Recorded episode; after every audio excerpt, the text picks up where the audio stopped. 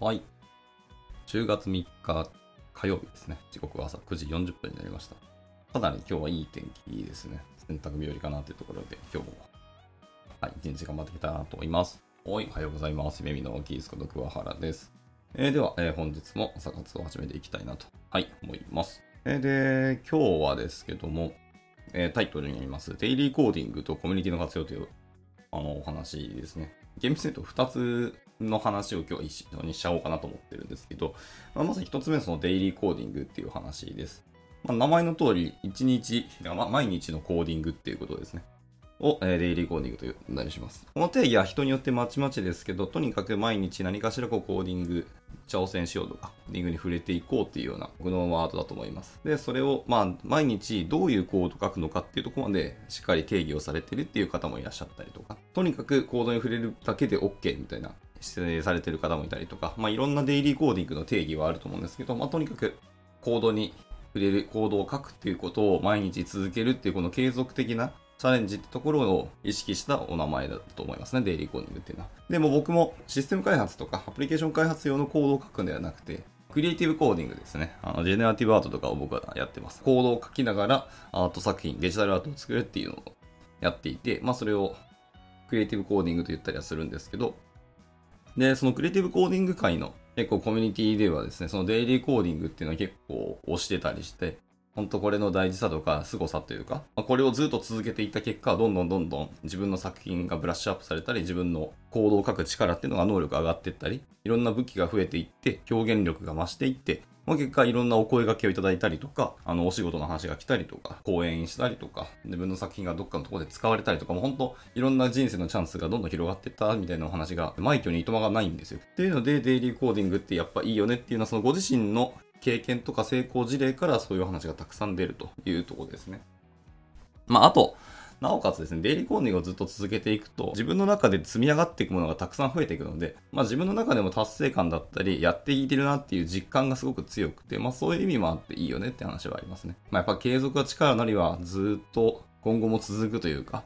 正しい言葉なんだろうなって思いますね。いろんなところでその、継続をしたことによった結果が得られるっていう話は本当にたくさんありますし、これは僕も感触として、しかも経験としてはあるので、まあ、そういう意味も踏まねて、デイリーコーディングはいいよねっていう話を、まあ、僕が今いるそのクリエイティブコーディング界ではしょっちゅう言われますし、皆さんそれで成功してたり、そもそも自分自身の楽しみとしてコーディングをしてる方も全然いらっしゃって、はい、なんかそう大きい成功したりとか、その作品がどっかで使われたりとか、まあ、売れたりとかっていうことを別に目的とせず、とにかくコード書くこと自体が楽しいっていう人もいらっしゃって、あの、遊びですよね。ゲームしたり、漫画読んだりとか、そういう感覚の中にコーディングが入るっていうのも一つあったりして、まあそういう遊び方、楽しみ方をされてる方もいて、そういう人と喋るとですね、やっぱコーディングを楽しんでるっていう話がそ、そばにあると、仕事でコードを書いてる僕らとしては、楽しみっていう感覚をちょっと忘れがちになるので、もう一回原点に帰るというか、あ、そういえばコーディングって楽しかったよね、みたいなのを思い出させてくれるので、まあそういう存在が身近にいるっていうのは一つ面白いかなと思いましたね。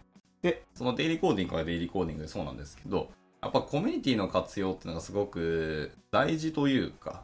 結局コミュニティの人たちがいるからこそ自分が本来やりたいことに帰ってこれるだったりとか、まあ、さっき言ったような本来の楽しみにもう一回も気づけるというか、まあ、僕みたいにこう平らな人間は人の力を使わないと目標達成本当できないなっていうのがありましてですね、自分一人でやろうとするといろんな習慣おざなりになったりとか、もう今日は疲れたし眠いからいいやっていうので、こう、デイリーコーディングを夜に僕しがちなんですけど、やっぱ本当はでもエネルギーがある朝にやるのが多分一番いいんだろうなと思いますね。朝、コーディングとか、あの、ゲームとか漫画読んで、楽しいことでしっかり満たされて、よし、まあ、満足したと、じゃあ仕事するか、みたいなのが本当はいいと思いますけど、ついつい僕はちょっと仕事を優先して夜にやろうとするんですけど、まあ夜はできないんですよね。っていうのもあって、サボりがちなんですけど、でも夜、コミュニティの人たちがハッシュタグつけたりとか、スラックで投稿したりとか、ディスコードでお話ししてるのを見て、あ、やっぱり自分もやらなきゃな、みたいな感覚はやっぱあるんですね。同じ界隈でこう頑張ってたりとか、楽しんでる人たちの話とか投稿を見ると、で、そういう人たちに、あの、僕の投稿とかを見ると、やっぱり応援してくれる方結構多いんですよね。特にクリエイティブコーディング界の人たちっていうのは、たとえすごい陳腐な作品だったりとか、くだらないものができてしまったわ、みたいな、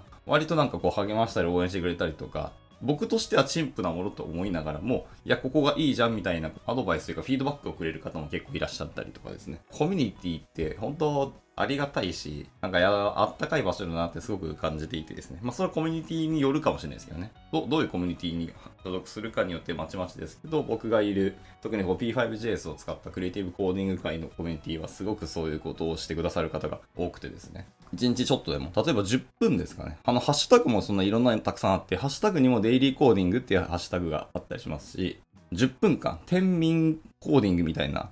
ハッシュタグもあったりするんですよね。まあ、1日たった10分間だけのコードを書いて、で、そのエディターと結果っていうののキャプチャーを買って投稿するっていう人もいらっしゃってですね。まあ、ほんとそれだけでもいいので、今日はこんな風にやりましたよっていうのな、継続してますよっていう子ですね。まあ、自分のあのチャレンジの結果をアウトプットするっていう方もいたりですね。なんかハードルをどんどん下げてくれるのが本当ありがたくて、自分のコーディングはもう、もはやそのコミュニティに支えられてるなっていうのが、まあ、僕個人としてはありますね。まあ、いろんなその忙しさとかプライベートとか仕事とか、まあ、やっぱ大人になればなるほど縛られたり制約を受けたりすることがかなり増えて、まあ、要は持っているものが増えるんですよね。年取れば取るほど。いろんなものに関わっていくので。で持っているものが多ければ多いほど、えー、コーディングに使う時間っていうのがだいぶこう制限と削られていくので、なかなかね、自分自身ではやれないなってところがあるので、まあ、そこをですね、コミュニティの他の方々にこう支えられているっていうのはすごく感じているので、まあ、何かしらやっぱコミュニティにも恩返しはしたいなって思いもありつつ、まあ、僕は僕なりのこうアウトプットすると、僕から、僕の発信から他の方々が同じように、いや、僕も頑張ろうっていうふうに思う方が出てくるかもしれないし、ねまあ、そういう連鎖ができればいいと思うので、自分自身としても継続して頑張っていきたいっていう思いはやっぱあるなっていうのはありますね。はい。まあ、取り留めなくそんな感じの話を今日はしてみたかったところですね。はい。なので、まあ、デイリーコンディングの、まあ、効能というか、もし良さっていうのと、それを継続するためのコミュニティの活用っていうのが今日のお話の主眼でした。自分もこう、やっぱり毎日頑張りたいとか、毎日何かしらこう勉強したいとか、